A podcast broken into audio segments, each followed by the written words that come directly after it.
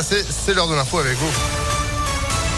Bonjour à tous. À la une, c'est la rentrée aujourd'hui pour plus de 12 millions d'enfants avec toujours cette cinquième vague de Covid et un nouveau protocole sanitaire dans les écoles à partir d'aujourd'hui.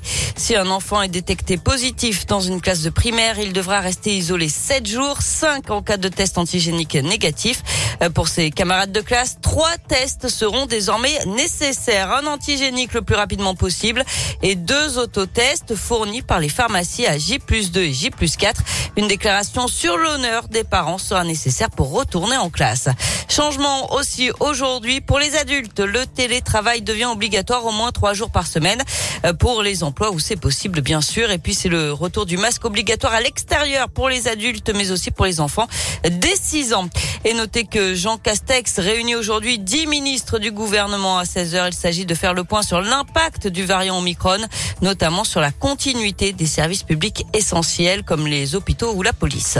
Et à partir d'aujourd'hui, le centre de vaccination de Gerland propose des rendez-vous pour les enfants de moins de 12 ans.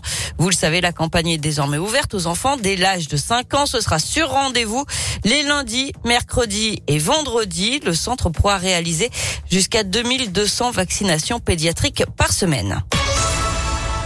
L'actualité, c'est aussi la galère pour les passagers d'un tram-train de l'Ouest lyonnais. Jeudi, le véhicule a été bloqué pendant 4 heures dans le tunnel des deux amants entre Lyon et Tassin. Ils se rendaient à Gorge de Loup, mais une panne les a bloqués pendant 4 heures jusqu'à 22h30. Comme c'était sous le tunnel, les conducteurs n'ont pas réussi à faire remonter l'incident. C'est finalement un train de secours qui est venu pousser les rames immobilisées. Les naufragés ont pu ensuite relier Gorge de Loup en taxi. Scène insolite sur la 6 hier après-midi.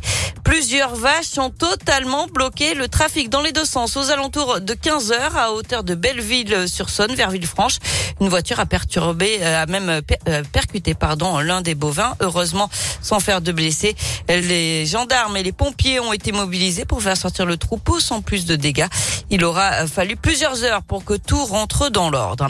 Et puis elle avait fabriqué des milliers de faux passes sanitaires. Une jeune lyonnaise de 23 ans doit être présentée aujourd'hui devant un juge d'instruction. Elle avait été interpellée le 7 décembre dans le cadre d'une enquête pour trafic de passes sanitaires. La jeune femme aurait réussi à s'introduire sur le site internet de l'assurance maladie pour imprimer ses faux passes et elle les revendait entre 50 et 100 euros. On passe au sport. Nouvelle année au loup qui se bat en top 14 pour se qualifier pour les playoffs en fin de saison. Objectif donc terminé dans les six premiers au classement. 2021 est terminé. L'occasion de revenir sur les événements du club comme cette pelouse synthétique à Gerland installée en juin dernier. En revanche, au niveau sportif, c'est un bilan en demi-teinte pour le club Valentin Chenard. Oui, en top 14, les Lyonnais ont terminé la saison 9e au classement. La défaite contre le Stade français dans l'avant-dernière journée avait mis un terme aux espoirs de playoffs. La saison 2020-2021 du Loup s'est donc achevée avec 14 victoires pour 11 défaites et un match nul. C'est en Coupe d'Europe que le Loup a un peu plus brillé puisque le club a réussi à se qualifier pour les huitièmes de finale de Champions Cup pour la première fois. Malgré une défaite contre Exeter Chiefs, 47 à 25, Lyon avait réalisé un très bon match. Du côté des joueurs, il est certainement le sportif le plus maudit de l'année. Mathieu Bastaro a vécu une terrible série de blessures. Il avait démarré 2021 avec une opération du genou et à son retour après huit mois d'absence, le troisième ligne s'était fracturé la main droite et avait dû être une nouvelle fois opéré. Le second retour lui aura été encore plus fatal puisque le 28 novembre dernier, Mathieu Bastaro a subi une rupture du tendon des deux genoux.